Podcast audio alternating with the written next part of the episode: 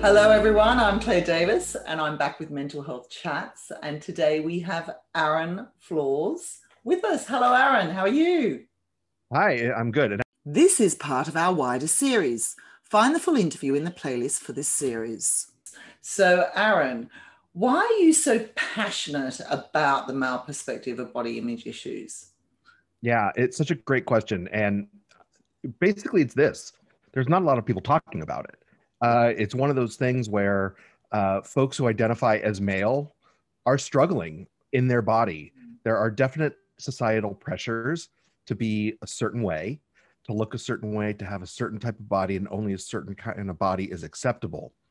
Uh, the real problem, though, is that we're struggling alone, and and when we struggle alone, we feel like I must be the only one dealing with this. No one's talking about it, so I have no resources available to me that actually speak to me where I can get help and talk about this freely. And so, so anytime I get a chance to talk about it, I think it's important because it, it amplifies the voice that this is a real thing, that folks are struggling and, and a lot of um, folks need help. They need places to talk to and open up and be vulnerable. And those spaces are not occurring very often. That's really interesting. Why do you think it is that men are not opening up and talking about body image?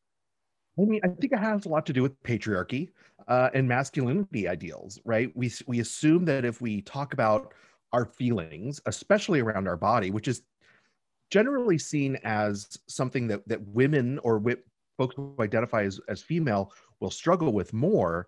As soon as we open up about it, we're seen as weak or um, or not really, or you know, um, we get teased or bullied about it. And and the other part is we get told oh just lose weight just bulk up just lift more. Uh, and and and that doesn't really address the issue right? It's actually doing harm when we do that. So you know i think it's how we've been sort of uh, raised within this masculine culture that any feeling we have that's uncomfortable we sort of stuff down and the only way we know to express our feelings is through anger. So thank you again, yeah. Aaron, and take care. Yeah, thank you.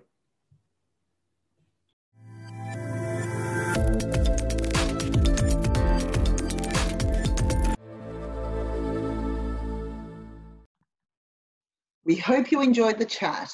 If you found any of the tips useful, follow Mental Health Chats. Thank you.